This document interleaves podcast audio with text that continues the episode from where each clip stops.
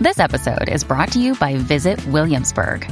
In Williamsburg, Virginia, there's never too much of a good thing. Whether you're a foodie, a golfer, a history buff, a shopaholic, an outdoor enthusiast, or a thrill seeker, you'll find what you came for here and more. So ask yourself, what is it you want? Discover Williamsburg and plan your trip at visit williamsburg dot com. You're listening to a flash briefing from MLive with your host, Jessica Shepherd. This is your weekend edition of Michigan News from MLive, recorded on Friday, April tenth. I'm Jessica Shepherd with some top headlines from the week. Michigan's stay-at-home order extension announced by Governor Gretchen Whitmer Thursday comes with some additional restrictions intended to limit the spread of the coronavirus, including closing off certain sections of stores. The new stay-at-home order runs through April thirtieth, barring non-essential business and travel outside the home. Grocery stores and other retailers that sell food, medicine, and other essentials are allowed to remain open during the stay-at-home order, although they'll now be required to shut down non-essential areas of the store, including sections dedicated to carpeting, flooring, furniture, garden centers, plant nurseries, or paint.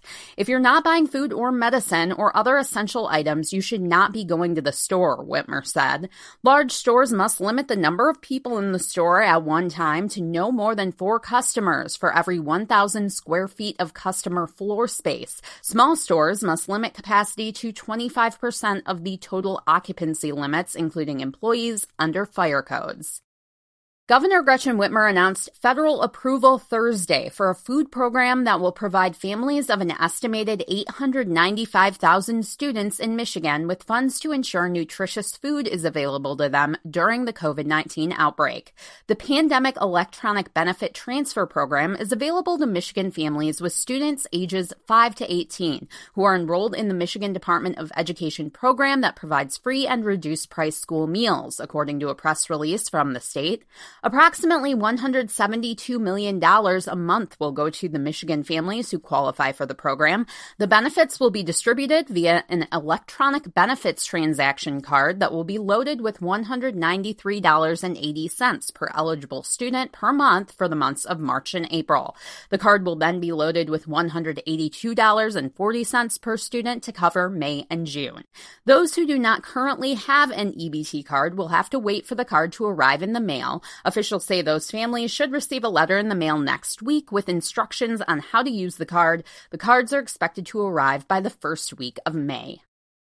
Pictured Rocks National Lakeshore announced Thursday it is suspending many visitor services, including all camping, in an effort to slow the spread of COVID nineteen. The park's drive-in and backcountry campgrounds will be closed until at least June twenty-fifth, park officials announced in a press release. Pictured Rocks visitor centers and most restrooms will also be closed until that date. Outdoor spaces, including trails and beaches, will remain open for day use only. Earlier in the week, Isle Royale National Park announced it would delay its twenty twenty opening until June fifteenth, two months later than originally planned. And late last month, Sleeping Bear Dunes National Lakeshore closed its campgrounds indefinitely. For the latest news from MLive, follow us on Facebook and Twitter. For continued updates on coronavirus and how it is impacting Michigan, visit mlive dot com slash coronavirus. Thanks for listening and have a great weekend.